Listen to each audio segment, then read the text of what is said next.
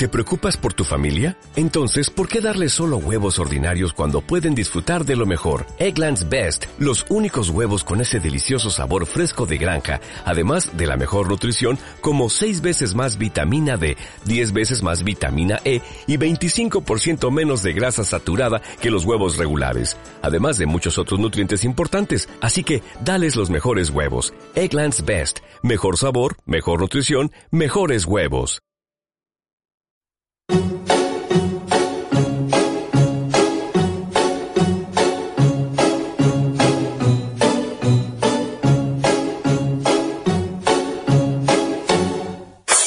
Sitting here in the boring room. It's just another rainy Sunday afternoon. I'm wasting my time, I got nothing to do. I'm hanging around, I'm waiting for you, but nothing ever happens. And I wonder. Muy buenos días a todos y bienvenidos de nuevo a La Voz Crítica. Aquí estamos en nuestro nuevo horario de martes a las 12. Eh, voy a dar la bienvenida a mis compañeros, como siempre. Eh, buenos días, Cristina. Muy buenos días, Omar. Y buenos días, Roy. Hola, ¿qué tal? Buenos días. Hoy tenemos con nosotros a los coportavoces de Ecualeón. Eh, Mario, buenos días. Hola, buenos días. Y buenos días. Lisa Mieres. Eh, Lisa Mieres, buenos días. Bueno, recordaros como siempre que queremos vuestra participación. Nos podéis llamar al teléfono 987 29 30 o 31 o mandaros, mandarnos vuestras preguntas a Twitter crítica barra baja voz o a Facebook la voz crítica. Pues ahora queríamos que nos dieseis un, em, un poco qué es Equo, para la gente que no lo conozca, que nos dijeseis un poco en qué consiste el partido, cuáles son sus principales ideales, qué, en qué consiste los valores de Equo. Hola, pues mira, ECU, te voy a decir, es un partido eh, nuevo que lleva 3-4 años en España. Somos eh, familia parte del, formamos parte del Partido Verde Europeo y es un partido pues ecologista y social. Se, puede denominar ecosocialistas. Entonces nuestros pilares fundamentales son la, economía sostenible y sobre todo la democracia participativa. Intentamos que, la gente se involucre en política y sobre todo que la mujer también participe en, política. Somos en ese sentido radicalmente democráticos y, y con, el, con el tema de la mujer también queremos que somos radicalmente paritarios. Eh, bueno, sois un partido, os lo estábamos comentando antes, sois un partido quizás poco conocido y con poca presencia, a pesar de que vuestro programa electoral sí puede resultar eh, muy interesante y muy atrayente a gran parte de la población.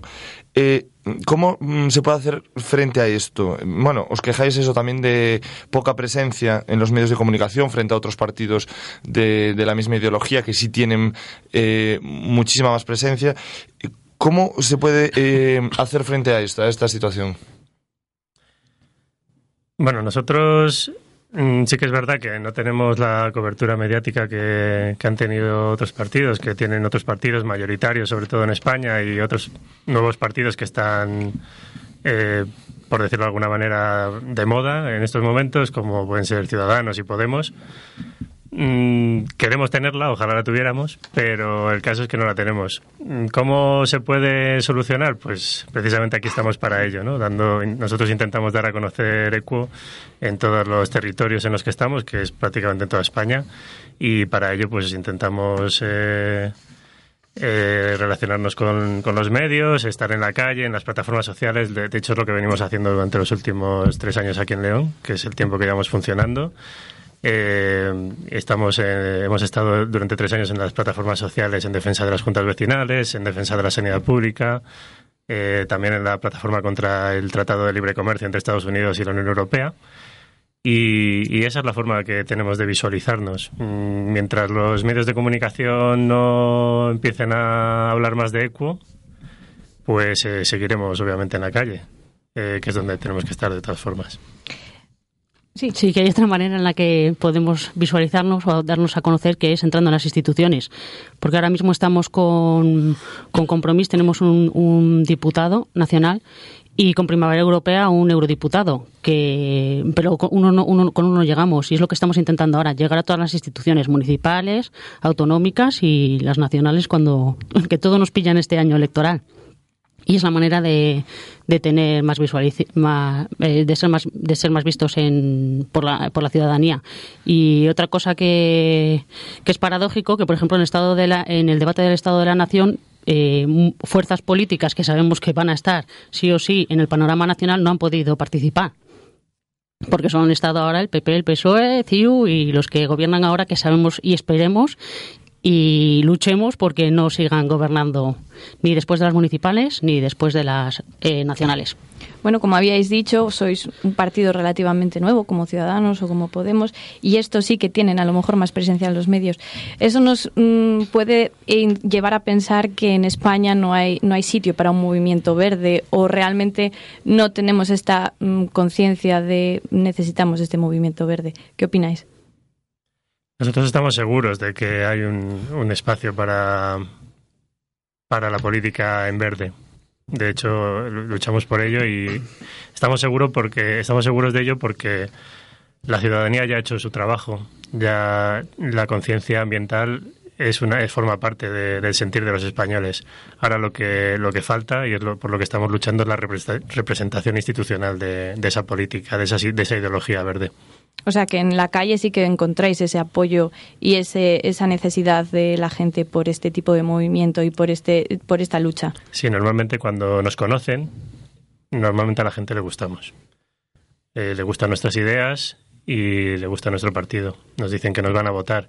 El problema es que nos conoce poca gente todavía, sí. ¿Y por qué motivo os conoce tan poca gente? Quiero decir, ¿por qué no llegáis a, ese punto de, mm, de, las, de, programas o de periódicos? ¿No interesáis o mm, interesan más otro tipo de cosas? Hombre, el ecologismo interesa poco al status quo, ¿vale? a lo que serían las grandes empresas, bancos, sistema financiero en general el ecologismo es muy poco interesante para, para el sistema, por decirlo de alguna manera, porque realmente somos mm, bastante antisistema en, eh, en, en, algún sentido. Nosotros luchamos contra nuestra ideología está en contra totalmente de, de lo que del sistema tal y como lo conocemos hoy en día.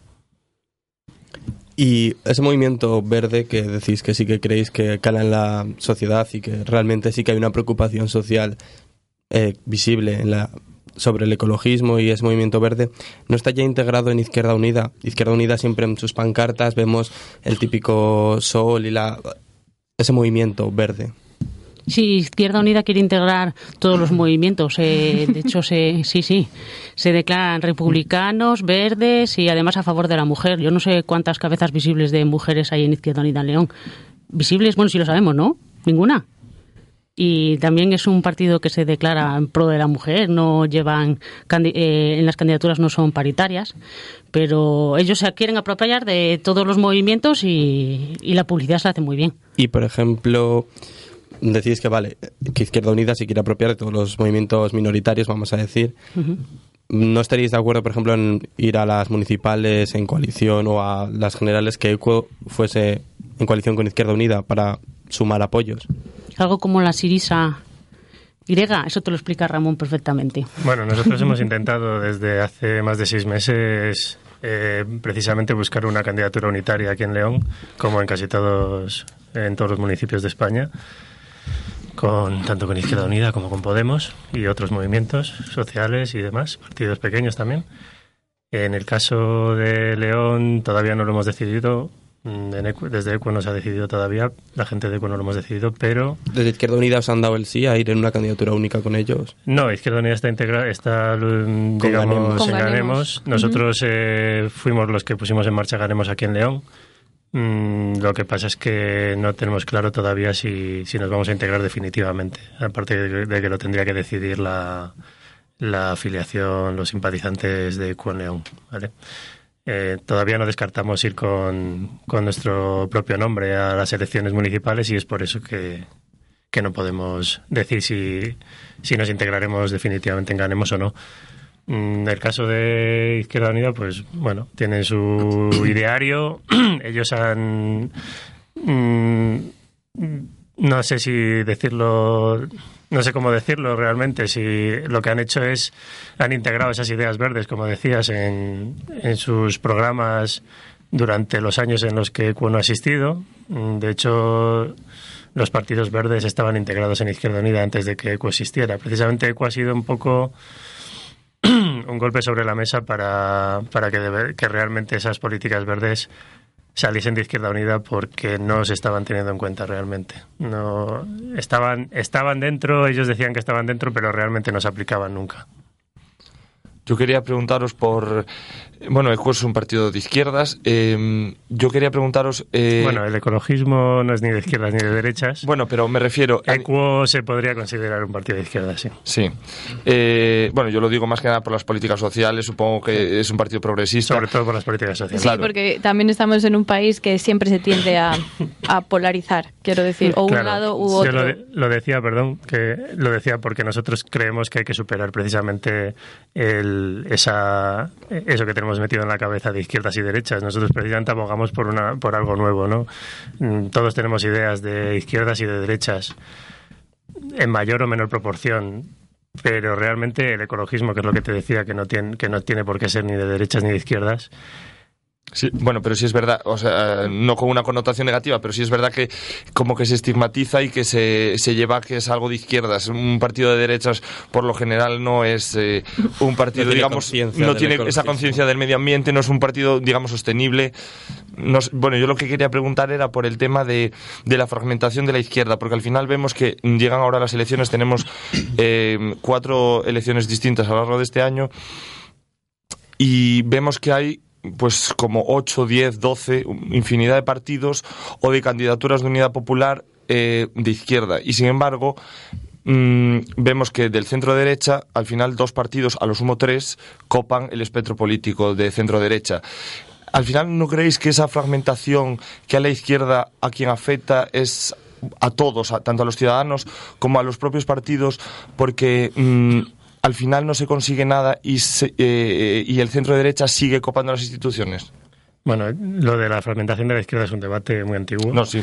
En el caso de España y de los tiempos en los que estamos viviendo, yo creo que, bueno, yo estaba en el 15M antes de, de entrar en ECU hace cuatro años, en el 15M aquí en León, y, y yo me alegré mucho de que el PSOE perdiera los votos que perdió y se viese se empezara a ver el, el- el principio del fin de, de lo que iba a ser el bipartidismo en España, o por lo menos la hegemonía bipartidista en España, de los partidos mayoritarios. El problema fue precisamente que estaba fragmentada la izquierda por fin. Bueno, por fin tenía el peso suficiente para fragmentar al PSOE, ¿no? Pero por el otro lado, eh, el Partido Popular seguía teniendo mucha fuerza porque no había otra opción de voto que no fuese el mismo, el mismo Partido Popular, ¿no? Ahora por fin se están viendo otros partidos que pueden fragmentar la derecha y por eso creemos que es ahora sí el fin, eh, puede empezar a ser el fin del bipartidismo. Ahora está Ciudadanos, está UPyD, está incluso Vox, que ha estado aquí en este programa con vosotros. Son partidos que pueden eh, dar una alternativa al votante de derechas. Nosotros somos ecologistas, nos gusta la diversidad, cuanta más diversidad haya mejor. Pero es verdad que era necesario una diversidad también por el lado de la derecha, si seguimos hablando de, de izquierdas y derechas, que, como os decía, a nosotros no nos gusta, pero bueno, es verdad que todo el mundo lo tenemos metido en la cabeza y es muy difícil hablar de ello. Pero sí es verdad que es mucho más complicado que esa derecha se fragmente. Por ejemplo, eh, Vox también se presentó a las elecciones europeas y Vox no consiguió ni siquiera un eurodiputado. Cosa que, por ejemplo, pues al final eh, Ciudadanos no sé si consiguió dos o tres y el resto fueron para el PP. Y sin embargo, en partidos de izquierda, pues Izquierda Unida cuatro, Podemos cinco, el PSOE mm, no sé si fueron 14.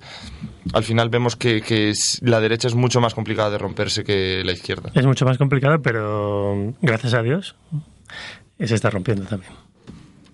Yo es que no quería robarle la frase del titular a mi compañero Ramón, pero te la voy a robar, no lo has dicho. Estamos en España en un momento en el que se pierde se- de la caída del bipartidismo, pero no de la unión de la izquierda.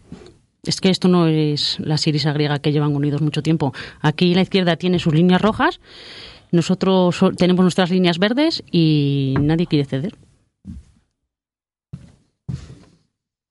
Bueno, estáis en pleno proceso de primarias para elegir un candidato para aquí, para la alcaldía de León. ¿Hay algún candidato oficiosamente? ¿Hay varios postulados? ¿Hay ya candidatos que se han presentado? ¿O ¿Cómo está siendo el proceso? Bueno, nosotros hemos abierto, como bien dices, un proceso de primarias abiertas a toda la ciudadanía. Esto quiere decir que se podía presentar cualquier persona de León para era postulable como candidato y ¿Pero tienes que estar afiliado al partido o... simplemente inscribirte en la página web con tus datos no un minuto lleva y también cualquier persona de León puede votar. Eso sí se hace vía, vía telemática porque es la única forma de, hacerlo bueno la única forma digamos barata de hacerlo y está abierto todavía ese primario ese periodo de primarias como os decía, abiertas y nosotros mismos somos dos candidatos, pero hay más candidatos. Puede, eh, a finales de este mes saldrá, se acabará el proceso de primarias y sabremos quién, quién sería el candidato de ECUO. Mm, ¿Hay algún candidato candidata, perdón? ¿Hay algún favorito o favorita? Hasta entonces? No, nosotros no tenemos, eh, como os decía, son primarias abiertas, no, pedimos avales. Mm, o sea, yo, por ejemplo, he escuchado el programa que le hicisteis al, portavoz del grupo de socialista aquí en León y le decíais una pregunta bastante, mm, en mi opinión, bastante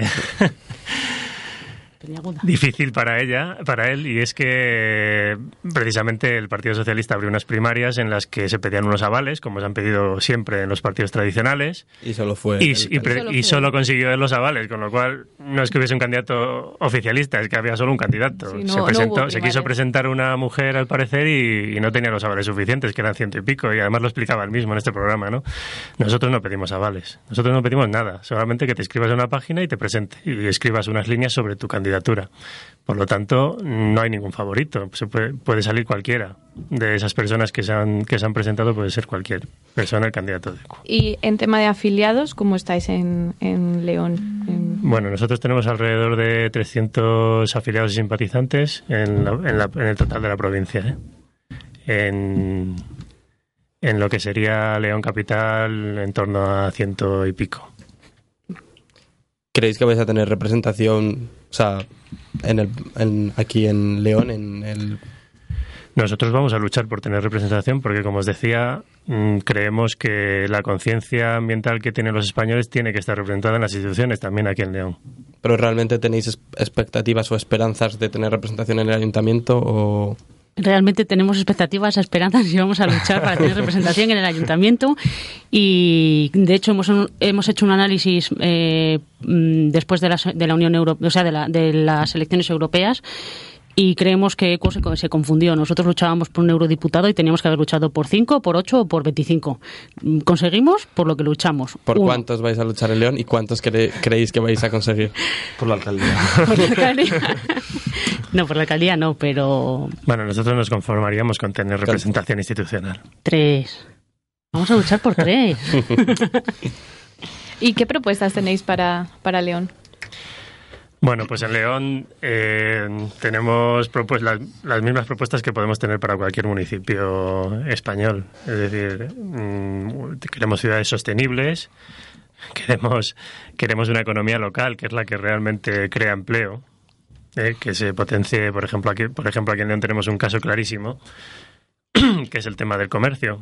Tenemos un problema con el comercio porque el gobierno del PP está queriendo liberalizar aún más el sector del comercio, los horarios comerciales, cosa que los pequeños y medianos comercios no pueden ya aguantar más porque no tienen capacidad suficiente y a la vez están impulsando la, la, creación de un nuevo macrocentro comercial en la zona de la granja que se aprobó en, un pleno del ayuntamiento, se aprobó darle la licencia en noviembre del año pasado tenía prevista la tenían tenían previsto iniciar las obras este mismo año eh, hace dos meses no sé si, realmente las, las han comenzado o no a día de hoy pero eso es esa, quiero decir esa es la apuesta de esa es la apuesta que tienen Partido Popular y PSOE porque prácticamente el PSOE tiene en ese sentido las mismas ideas cuando luego hablan de que tienen que, de que quieren apoyar al, pequeño y mediano comercio, luego lo que hacen realmente es crear macrocentros comerciales que,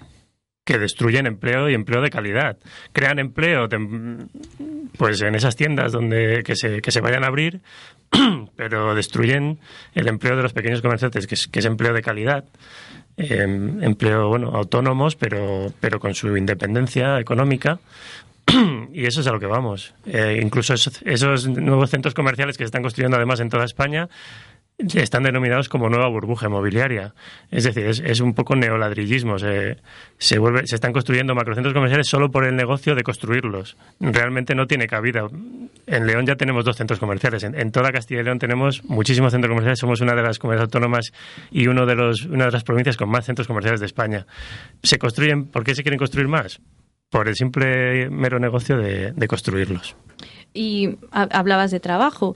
Y esto es como los centros comerciales y fomentar este comercio de grandes, de grandes centros y demás es como una alternativa, como tú bien has dicho, al tema de la construcción. Pero realmente, ¿qué solución puede tener León para crear este trabajo que tanto necesitamos? Porque, bueno, nosotros somos eh, una, una promoción que vamos a salir dentro de nada al mercado laboral y sabemos perfectamente que no nos vamos a poder quedar en León. ¿Qué puede hacer ECO al respecto? Bueno, pues precisamente es lo que te estaba comentando. La economía local es la que crea empleo. Nosotros abogamos por economía local, es decir, favorecer simplemente, se trata simplemente de favorecer a las empresas locales, ¿eh? que, se consuman los productos de aquí, que se que no se, que no, no favorecer la, la llegada de grandes inversores para construir grandes infraestructuras como ese macrocentro comercial, es decir, favorece el comercio que ya existe en León. Eso es lo que crea empleo en León. las empresas de aquí y las pequeñas y medianas empresas, no las grandes inversiones, las grandes empresas como LM en el Bierzo, ¿no? por, decirlo por decir algún ejemplo, que, que de repente te, que te crean 300 empleos, pero al año siguiente te los destruyen. Eso no, eso no es sostenible y por eso nosotros no por eso nosotros no nos gusta y te estoy hablando de una empresa de palas eólicas que podría interesarnos pero no nos gusta esa economía esa macroeconomía no esas grandes empresas esas grandes inversiones. Yo, yo tengo una, bueno, una doble pregunta. Lo primero, uno de los objetivos de ECUO es eh, la defensa y la promoción de lo común y de las políticas sociales. ¿Esta promoción de lo común se puede interpretar como que es un partido comunista o simplemente que es un partido que defiende los servicios públicos, pues como, bueno, los servicios públicos, educación pública, sanidad gratuita y universal? Mm, ¿Cómo se puede interpretar esto? Y bueno, bueno, si me respondes eso luego... Mira, bueno, comunistas no somos, pero sí que mm, creemos que tenemos eh, hay, hay ciertos sectores que tienen que tener un control público sobre, todo los sectores básicos, la electricidad, el agua, por ejemplo, que es, que es un tema muy municipal. ¿eh? El agua seguramente tendría que ser, tendría que tener una gestión pública aquí en León y en, casi todos los sitios. Mm. La gestión de los residuos, eh, la educación, sobre todo, bueno, desde el principio, porque se han cargado una, bueno, yo, creo que ya solo queda una, una guardería municipal aquí en León. La que había en el Inteco se la han cargado. Eh, la educación primaria en los colegios o en los institutos. Eh, mira, eh, somos, como dice Ramón, que no sé por qué no lo dices, Ramón, radicalmente democráticos. Tienes que dar voz a la gente y la gente quiere tener esa voz. Tuvimos un problema aquí en León, bueno, como en otras comunidades, con los menús en, en los colegios y las AMPAs protestaron. De hecho, mm, que yo sepa, los únicos que han puesto una, una denuncia al respecto fueron las, las dos AMPAs de los dos colegios afectados. Hubo una reunión con padres, soy madre y fui a la reunión, y las, y las AMPAs quieren eh, aportar su opinión y quieren participar en el proceso eh, de la concesión de, la, de, los alimentos y además, bueno, de, los menús y además quieren poder eh, dar su opinión al respecto de si quieres un menú que, sí, sí, em, vamos, está técnicamente estructurado para que te dure 15 días o quieres los comedores in situ. Y una y otra vez con el bipartidismo, tanto con el PSOE, tanto con el PP en León, no dan voz a, ni, a ni a las AMPAs, ni a, ni a las asociaciones de vecinos, ni a la plataforma de la defensa de la sanidad pública, es que no dan voz a nadie, entonces no somos comunistas. Solo queremos dar voz a la gente que quiere expresarse. A propósito de eso, teníamos una pregunta porque queréis hacer partícipe a la ciudadanía en las decisiones que toma el ayuntamiento o el gobierno municipal que sea.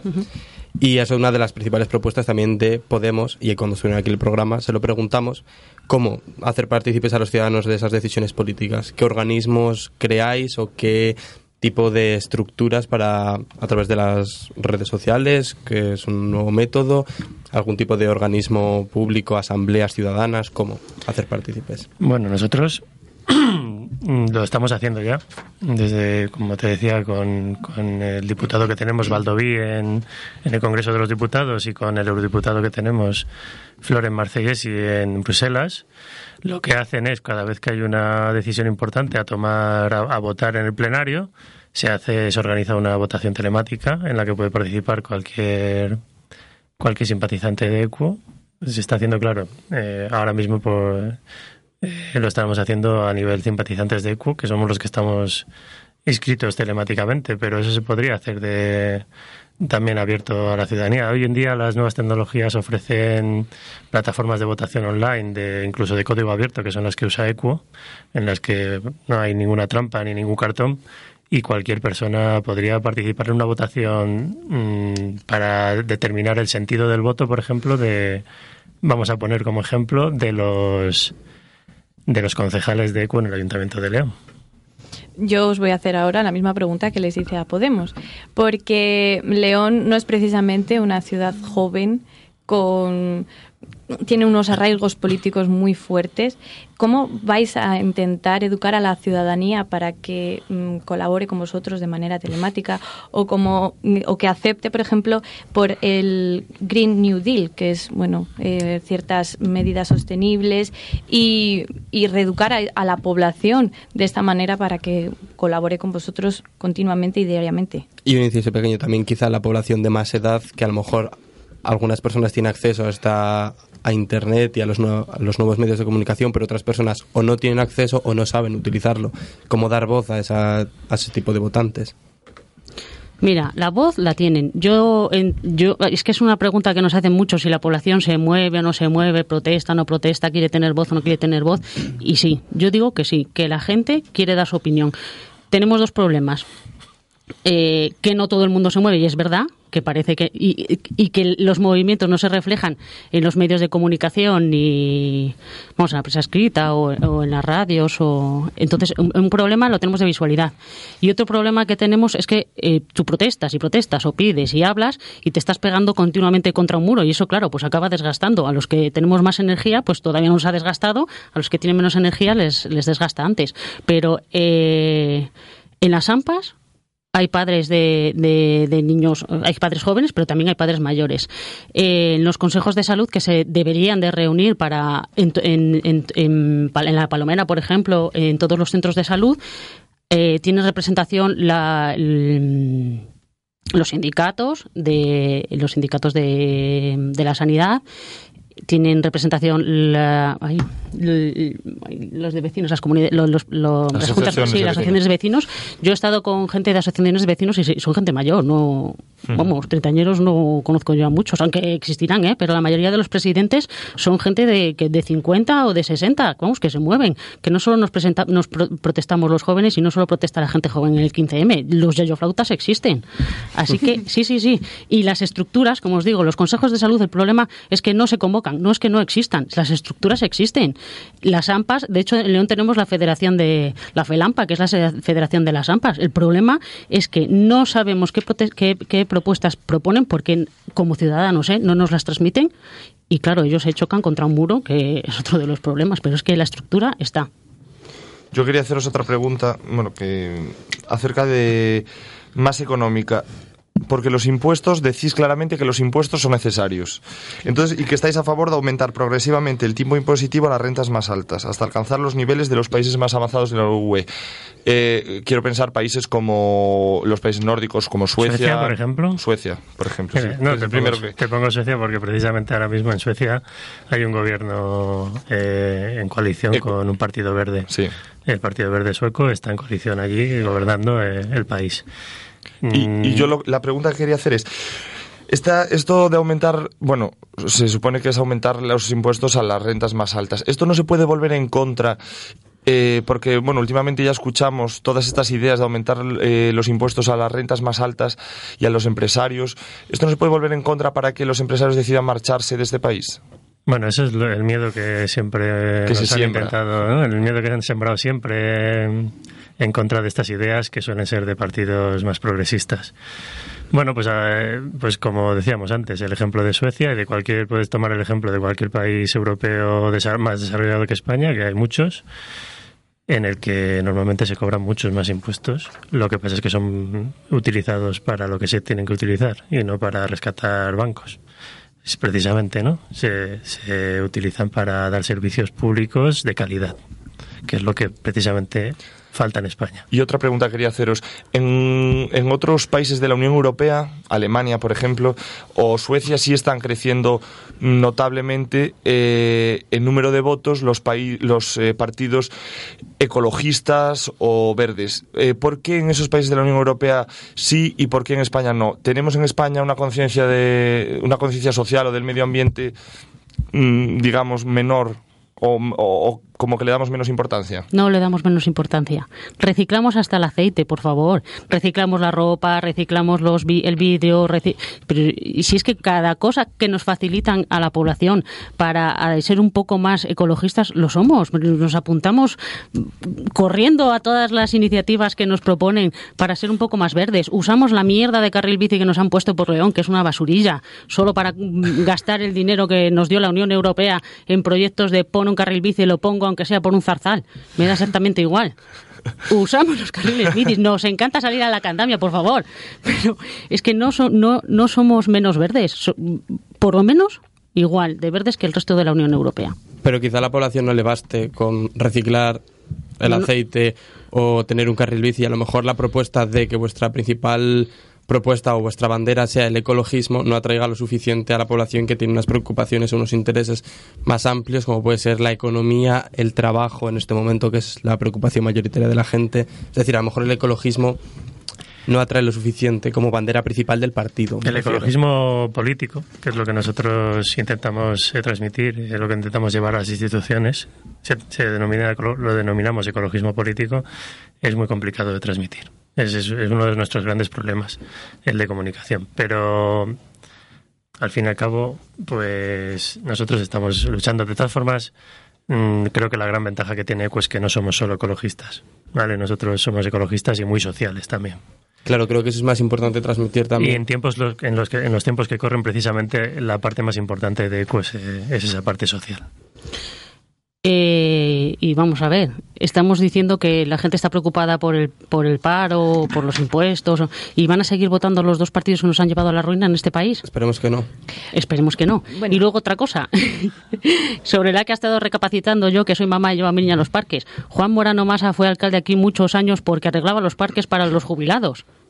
O sea, eso de que la gente vota pensando que le apetece, pues igual les apetece pasear por los parques, ¿eh? No sé, porque aquí fue alcalde. Bueno, eso es, eso es, como el que vota, que bueno, es corrupto, pero que bueno, que por lo menos da trabajo. No, a mí me encantan las dos frases. Si me roban, que ro me roben los míos. Esa me encanta. Y lo de, si me tienen que mentir, que me sigan mintiendo los mismos. Es que... Lo que dice Lisa... Mejor malo conocido. Qué bueno por conocer también. Lo, lo que dice Lisa es muy cierto. Lo que no podemos es, ahora que han pasado cuatro años en los que parece que, bueno, bueno, hemos, vivido los peores cuatro años de la democracia española con diferencia en cuanto a lo social se refiere.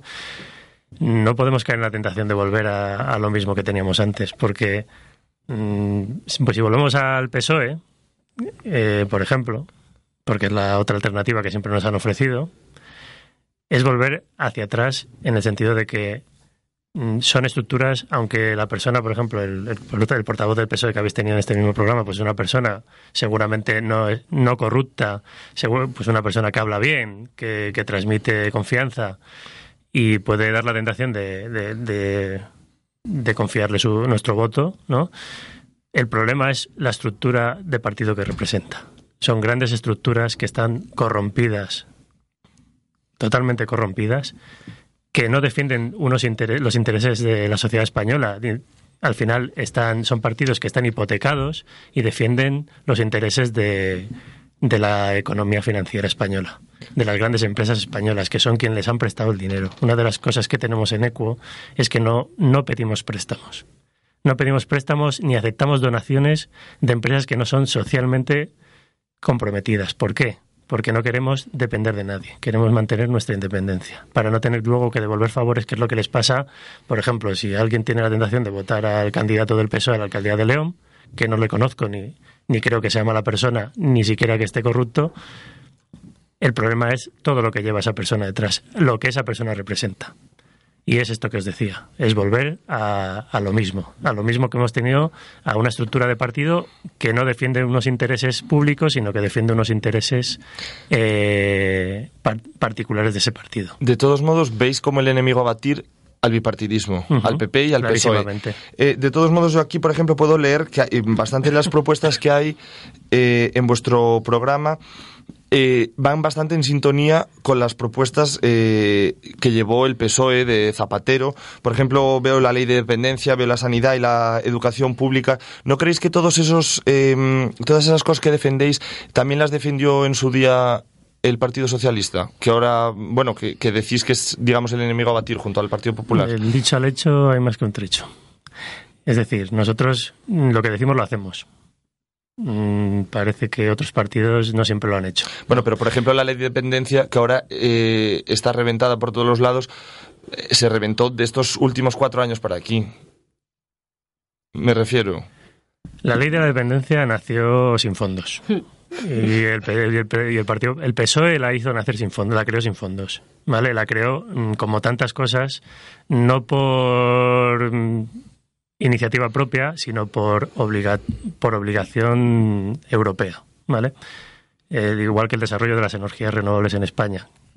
Fue por obligación europea y fue, entre otras cosas, por un, un logro del Partido Verde Europeo. ¿vale? Estoy hablando de las energías renovables. ¿eh? La ley de la dependencia lo mismo.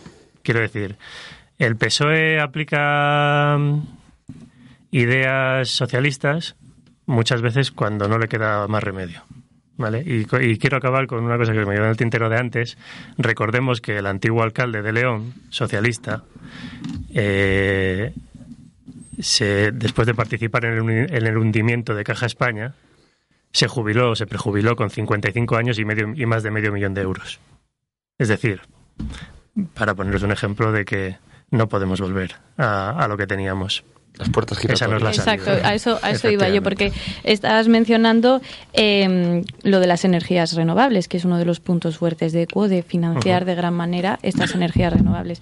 Pero ¿no creéis que en España es, un, es algo bastante complicado con el, todo el tema de las del monopolio que tiene el, ciertas compañías y las puertas giratorias después de, de, los gobiernos que tienen, que entran y tienen un puesto y dan, dan mejores cosas al mejor postor, etcétera. ¿No creéis que eso es un problema que con, con poca representación como tenéis vosotros, no necesitaríais algo más para, para cambiarlo? ¿Dices la estructura energética en este país? Sí, la estructura energética, pero combinada con el gobierno, porque queramos o no, eh, la mitad de los que han estado en un gobierno luego pasan a ser. A los consejos de. de Exacto, entonces natural. es como una, una estructura muy compacta y muy difícil de, de quitar. Es algo que lleva muchos años y que las energías renovables se pusieron en práctica y realmente ahora mismo nos hemos dado cuenta que ni fueron energías renovables, que estamos pagando eso que hicieron sin tener energías renovables. Quiero decir, ¿cómo podríais solucionar eso? Porque es, de, es un problema bastante gordo. Mira, lo primero, efectivamente, tienes razón. El sector eléctrico español es el mayor lobby junto con el sector financiero. ¿vale? Es, eh, lobby político, quiero decir. Influyen en la política española de una manera abrumadora. ¿vale? El hecho, el desarrollo de las energías renovables que se hizo en este país se hizo como tantas otras cosas mal. Es un claro ejemplo de cómo hacer las cosas mal. Se hipersubvencionó, se derrochó mucho dinero público y eso fue mmm, precisamente cavar la tumba del mismo sector. Yo mismo he trabajado durante la mayor parte de mi vida laboral en el sector de las energías renovables, tanto en energía solar como en energía eólica, y lo sé de, de primera mano. Es una pena porque llegamos a ser una potencia industrial en el sector de las energías renovables que hubiese llevado a España no solo a la independencia energética cosa que le hubiese venido muy bien porque somos uno de los países más eh, dependientes energéticamente hablando. Dependemos, como todo el mundo sabe, yo creo ya, o, o la mayoría de la población, muchísimo de, del petróleo, en un 80%. Bueno, se ha reducido algo precisamente por ese desarrollo de energías renovables que unos años más tarde mm, prácticamente desapareció. Del mapa. Ahora mismo el 90% de las, de las plantas solares, de los huertos solares que podéis ver en los pueblos, que precisamente tampoco son ejemplo de economía, sostenible, pero están en concurso de acreedores. El 90% de las, de las plantas solares de España. Pero bueno, sobre eso ya, ya, hemos visto alguna solución, sobre esa dependencia del petróleo. El proyecto Castor, por ejemplo, o, o las prospecciones en las Islas Canarias. Ya hemos sufrido alguna. Bueno, de todas formas, para la gente que, que esté un poco cansada de, de Iberdrola y de sus consejos de administración, también eh, la desregularización del sector que existió y, y, y, nos costó luego 3.500 millones de euros que, que se quedaron las energéticas que no nos han devuelto y no nos devolverán, porque como estas cosas prescriben, pues creo que ya han prescrito. También hay cooperativas energéticas como Some Energía, que creo que esta es de Gerona. Y ahora se ha creado una en Valladolid, bueno, es Valladolid, sé que estamos en León. Me vais a permitir nombrarlo. Y entonces yo animo a la gente que conozca las cooperativas energéticas y que se apunte a ellas yo una duda que tengo, porque sí que es verdad que promovéis las energías renovables. Eh, ahora con la nueva ley, si no me equivoco, si tú, pon, si tú tienes tu energía, eh, tu, tu o sea, tus paneles uh -huh. solares, tienes que pagar más que la gente que no los tiene. ¿no? Porque tienes que pagar impuestos a mayores por estas energías solares o una, una un consumo mucho más es algo he leído al respecto, pero bueno, como es in, imposible entender las facturas de la luz y todas las cosas que ponen, quería que me explicarais un poco cómo funciona ahora mismo eso y, y si, lo, obviamente, si lo pensáis cambiar. Sí, lo de la factura de la luz entra dentro del juego. ¿Sabes cómo, ¿Tú sabes cómo funciona la ley?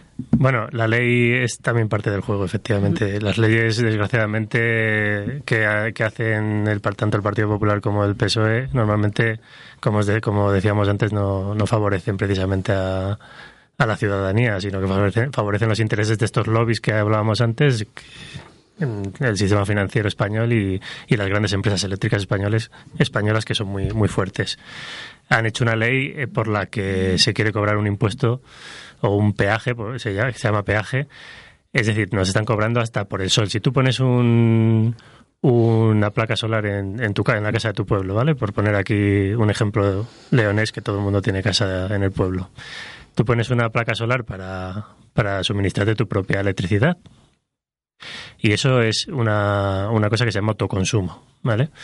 En la mayoría de los países europeos se está haciendo eso, se, se permite, en, en, todo el mundo se permite, pero en la mayoría de los países europeos tú puedes, además de, de consumir tu propia electricidad, vender el excedente a la empresa eléctrica de, de la zona.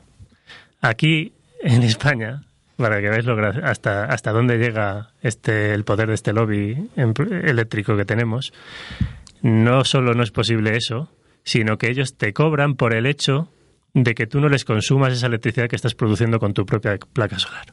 Hasta ese límite hemos llegado. Es decir, como decimos en Equo, nos están cobrando por el sol. Estamos pagando un peaje por utilizar el sol, por, utilizar los rayos solares, nos hacen pagar un peaje las empresas eléctricas españolas. Y nos van a cobrar dos veces, porque si la ley española va en contra de una normativa europea, la Unión Europea va a poner una sanción al, gobierno de España. Y entonces nos van a cobrar dos veces estos jetas. Es, que es así, y además mmm, yo es que me muero de risa. Han decidido sacar a la, a la, a la opinión pública la gran idea y genial idea que han tenido con el Congreso, con el Palacio de Congresos estos, que se van a gastar cuatro millones y medio en unas placas solares. Tú sí y yo no. Y además te gastas un pastizal, cuatro millones y medio en unas placas solares que a mí me estás diciendo que no puedo poner para usar en un edificio que no vas a usar para absolutamente nada. Porque es otro edificio que, como dice Ramón, se crea así, se dota sin, sin, sin, sin ningún contenido. ¿Qué van a hacer? ¿Aquí el, el, IFEMA de Madrid? O... No, no, en serio. Sí, de hecho salió hace poco en, un, en, el programa del objetivo de la Sexta el Palacio de Congresos de León como uno de los grandes derroches de no los últimos me lo puedo años. creer. Yo quería preguntaros por otro tema, eh, y es el tema de las diputaciones. Eh, ECUO está a favor de suprimir y, des y que desaparezcan las diputaciones provinciales. Sí. Eh, ¿Se considera desde ECUO que las diputaciones es una institución eh, medieval, rancia? Eh... Bueno, no sé si medieval, medieval no es, porque bueno, tienen, tienen siglos de historia, creo, pero no, Pero no tanto. A, a medieval. Eh, las diputaciones son entes eh, muy poco democráticos, elegidos de forma indirecta, y sus representantes, y además normalmente duplican funciones funciones que ya está que, ya, que se pueden cubrir perfectamente en una comunidad autónoma o, eh, o por un ayuntamiento, ¿no? por, una institución municipal. De hecho, lo que, nos, lo que más nos preocupa a nosotros es que las diputaciones normalmente le roban competencias a la administración local, que es la más cercana al ciudadano. Nosotros, como abogamos siempre por lo local, por lo cercano, eh, nos preocupan las diputaciones, no nos gustan las diputaciones precisamente por eso, porque le roban las competencias a la administración más cercana, que es la, administración local. Pero no creéis que, por ejemplo, bueno, yo soy gallego, pero aquí también pasa en Castilla y León, eh, que el mundo rural tiene muchísimo peso, en Galicia lo mismo, y, y que igual las diputaciones eh, es la manera eh, más fácil o más viable de canalizar el dinero para que llegue a todas esas parroquias, aldeas o pueblos o pequeños municipios eh, de manera más... La forma más viable para que llegue ese dinero es dárselo directamente, directamente a, esos municipios, ¿no? A, esa, a, esos ayuntamientos. Esa sería la forma más viable. El problema es que hay una duplicidad, sobre todo con lo que sería Diputación Comunidad Autónoma. Un problema que en las que en las comunidades autónomas uniprovinciales no, es, no existe, por ejemplo, Asturias o Cantabria. Eh, allí no hay diputaciones porque la misma provincia es la comunidad autónoma, por lo tanto, y funcionan perfectamente. Quiero decir, eh, son totalmente prescindibles, eso lo tenemos claro. Mm, ¿Cuánto tiempo tardaremos en prescindir de ellas? No lo sabemos. Nosotros ojalá tuviésemos representación en la Diputación, cosa que va a ser muy difícil, mm, por no decir imposible, pero, pero desde luego nosotros no abogamos por su existencia. ¿Y también estáis a favor de la agrupación de ayuntamientos, de municipios? No. Más bien no. Vale, más, más bien, bien no. Nosotros y, y... hemos luchado, llevamos dos años luchando por la, por la existencia, por la supervivencia de las juntas vecinales en, en, León. Eso quiere decir que nosotros abogamos porque haya, porque la gente, de las personas, los habitantes de los pueblos tengan un, tengan una estructura para poder influir en las decisiones públicas de sus propios pueblos. Por lo tanto, Mm, eh, luchamos porque porque por la descentralización máxima posible pero, pero en el mundo en, en, lo que es, no es lo, la no administración lo, las juntas vecinales no son a lo mejor también una forma de crear más estructura política no, a lo mejor creada. creada ya yo te lo digo porque yo vivo en una junta vecinal uh -huh. conozco las cuentas de la junta vecinal en la que vivo y para mí me parece un despilfarro de dinero público el que se gasta en cargos por ejemplo de una junta vecinal de en mi caso que sería perfectamente, o sea, no es necesaria, sería perfectamente prescindible y que ese gasto público pues lo utilizase el Ayuntamiento de León para la pedanía, pero para la pedanía, no para la gente que gobierna la pedanía. No sé si me explico. Bueno, o sea, el, problema, el, problema, de las juntas vecinales es la gestión de, que se está haciendo de ellas, pero una vez más tenemos que echarle las culpas al bipartidismo de nuevo. Este, la mayoría de los alcaldes pedáneos de, de la provincia de León y de, me imagino que de, que de toda España son, normalmente son de, de, los partidos mayoritarios. Sí, es socialista en el caso y, de mi. Efectivamente. Y no, y no, sería más eficiente con lo de los ayuntamientos fusionar municipios? Hay municipios en Castilla y León que cuentan con. no llegan a 50 habitantes en la provincia de León, la provincia de Zamora, Palencia, que mmm, cuentan a lo mejor con 45, 50, 55 habitantes. ¿Es realmente sostenible y eficiente económicamente hablando?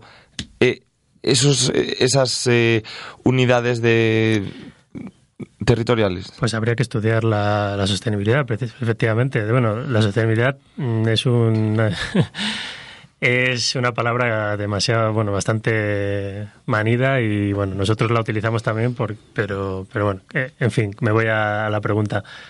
Nosotros, esto es como, ¿qué fue antes, el huevo o la gallina?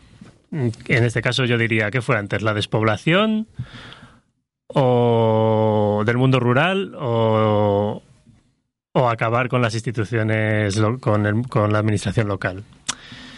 Quiero decir, si no existe esa administración local, es muy difícil que se fije población en, ese mundo rural. Por lo tanto, si acabamos con la administración local, nos llevará a seguramente a mucha más despoblación o a la despoblación total, porque ya mucha más, la verdad es que queda poco en los pueblos de León, como tú dices, hay muy poca gente y si quitas la administración local, pues menos habrá. Eh, todo se tiene que, obviamente, estudiar y, ver la... No, bueno, yo no hablaba tanto de, de, eso. Yo hablo, por ejemplo, de una fusión local para formar unos servicios eh, públicos más eficientes, eh, por ejemplo, un servicio de, de, educación o de sanidad más eficientes y que puedan abastecer mejor a todos los ciudadanos pues de los municipios que se fusionen. Bueno, eso es lo que te referías antes, las mancomunidades. Sí. efectivamente, sí, están ahí y, y, seguramente pues tienen su, su función bien establecida. No, no estamos en contra de las mancomunidades. Mm, son parte del sentido común. Otra cosa es la tendencia a centralizar o descentralizar la administración local. Nosotros tendemos a descentralizarla. La mayoría de los partidos, sobre todo los que han estado en el poder, tienden a centralizarla. Esa es la gran diferencia y es parte del problema de la despoblación en España y en el mundo rural español en general. Bueno, yendo ahora a uno de los temas más controvertidos de la política nacional y autonómica española.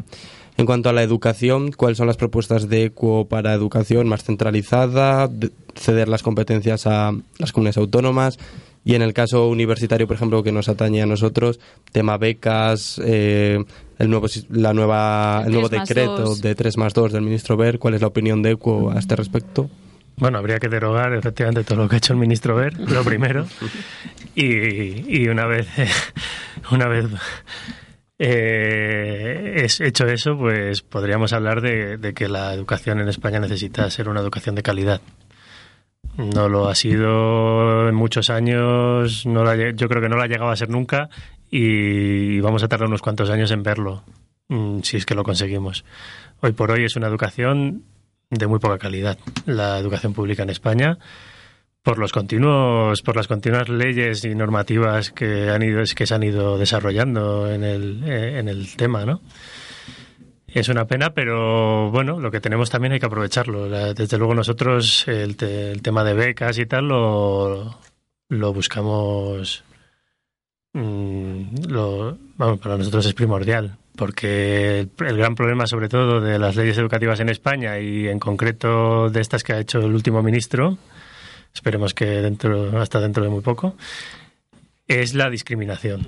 Se ha discriminado a, los a los estudiantes con menos recursos. Continuamente se está buscando discriminar a los estudiantes con menos recursos, tanto en la, en la educación universitaria como en, como en secundaria y en primaria. En cuanto a lo que te decía de centralizar el poder en, en Madrid, o ceder las competencias que crees que es más eficiente para alcanzar esa educación de calidad de la que hablas?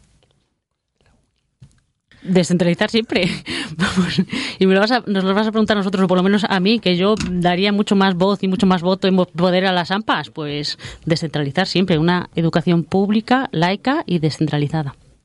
Y en el tema, eh, ahora que estamos hablando de la educación, en el tema de colegios y universidades privadas, concertadas, de este auge que se está queriendo dar desde el gobierno para que toda esta gente pueda, o sea, todos estos organismos reciban más ayudas, más dinero y que la gente opte por estas cosas, ¿qué, os parece? ¿Es otra manera de querer que disgregar a la población en clases, de decir, bueno, pues tú puedes estudiar y tú no? Bueno, la palabra es discriminación. Yo creo que, es la palabra que define todo lo que ha hecho el Partido Popular en estos últimos cuatro años, no solo en educación. Prácticamente es discriminar y bueno, y ahí están los estudios, ¿no? Ya se está diciendo que en España es el país donde más ha crecido la desigualdad social de, de los países desarrollados. El modelo educativo que os gustaría sería pues como en el caso de Suecia y de todos los países de del norte de Europa que son bastante envidiables, como el de Finlandia también. Y mm, es algo que podéis, o sea, que veis que en España tendría calado, que se podría llegar a conseguir.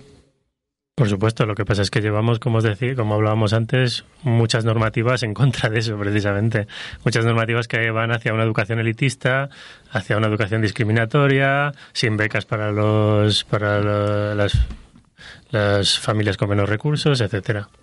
Yo tenía otra pregunta acerca también del mundo universitario. ¿No creéis que los problemas de la universidad van más allá de mm, y los problemas de la educación van más allá de los cambios legislativos, pues porque cada gobierno al llegar al poder cambiaba la ley de educación?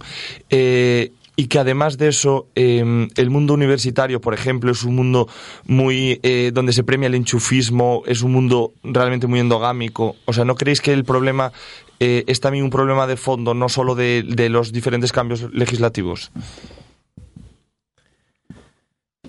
Eh, bueno, es que yo lo veo todo en general, lo veo desde una perspectiva general. Es la- en la universidad pasa lo mismo. que- Tú conoces el mundo universitario desde dentro Sí, porque eres... Yo conozco, yo he, tra- he trabajado, he estado dando clases en la Universidad de León y, y sé, sé que, que bueno, que las universidades no son modelo democrático precisamente, pero bueno, eso, eso se puede reformar. Eso se podría reformar, habría que reformar la, Nosotros desde nuestra pequeña experiencia como universitarios a nivel estudiantes y no profesores vemos que el mundo de las universidades pues son el cortijo de cada cual, cada universidad y que se hace un poco pues lo que se quiere. Sí, sí lo son, lo sabe casi todo el mundo. Y bueno, lo que os decía antes, eh, hay norma la normativa nos ha llevado a que lo sea más. Mm, y bueno, y, eh, por ejemplo, yo de mi experiencia como profesor recuerdo eh, pues tener que lidiar con el plan Bolonia, que es el que vosotros estáis estudiando, que es un plan que podría ser interesante, pero del que se carece, del, del que no, para el que no se han puesto los recursos necesarios para, para desarrollarlo de manera real. Y otra pregunta, así también de un tema muy de actualidad, acerca de la corrupción, em, los corruptos en las listas, donde pone la medida equo en cuanto una persona está imputada se va de la lista o, se- o tiene que dejar su cargo público, en el momento que se le abre juicio oral. Tolerancia cero, como dicen los partidos mayoritarios que luego no cumplen. No, no, todos- nosotros no es que tengamos tolerancia cero, directamente nos tenemos li- autolimitado el mandato a, a una legislatura o extraordinariamente dos. ¿Por qué? Porque creemos que una persona mm, puede aportar lo que aporta y, y es, y, se, puede, y se podría corromper. Eh, entonces, directamente, nosotros prevenimos antes que curar. ¿eh? El, el, PSOE está, el PSOE y el PP están continuamente curándose, nosotros directamente prevenimos. Y se previene, como dice Ramón, con la limitación de eh, temporal y con la limitación de cargos. Nada de acumulación de cargos. Una persona, un puesto. Y ya para terminar, en el tema de la vivienda, que también es otra cosa que, por desgracia, tenemos muchos problemas en este país, con los desahucios. Eh, yo estuve leyendo la página web de ECUO y decía que mm, es imprescindible desincentivar la posición de viviendas y que hay que obligar a venderlas a precios reales. ¿Cuál es la, posición de ECUO con toda esta con toda esta problemática de la vivienda y de los desahucios, dación en pago, etcétera? Pero desincentivar la propiedad de las viviendas no nos referimos a la gente que ha ahorrado para tener una casa. ya, bueno, me imagino que sea todo la Tema medida de la especulación. Tema especulativo, fondos buitres, bancos, pero si es que si ahora mismo los que los propietarios de las viviendas son las corporaciones económicas, los fondos buitres y los bancos, efectivamente, desincentivar, pero pero ya. ¿Estáis a favor de la dación en pago? Estamos absolutamente a favor de la dación en pago. No puedes pedir a una persona que tiene estudios o no tiene estudios, pero desde luego no tiene ningún máster en economía que sepa más que un, un- que un departamento entero o tres o cinco de un banco cuando le dieron ese riesgo. Es que no puedes pedir que, la que una persona mm, única asuma un riesgo mucho mayor del que, del que asume una entidad eh, privada que tiene abogados, que tiene economistas y que es su obligación saber a quién está prestando el dinero.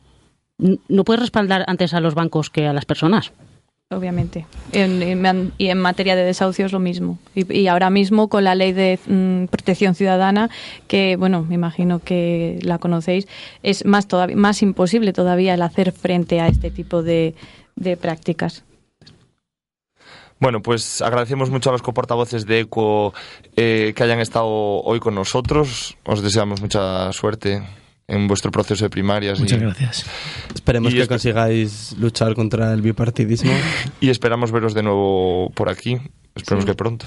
Bueno, pues Cuando muchas queráis. gracias y recordad que nos vemos el martes que viene a las 12. Continuamos con este horario.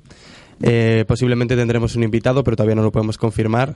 Así que Estad atentos a nuestro Twitter, a nuestro Facebook y por allí ya os iremos informando. eso es. Pues hasta el próximo martes. Muchas gracias. Venga.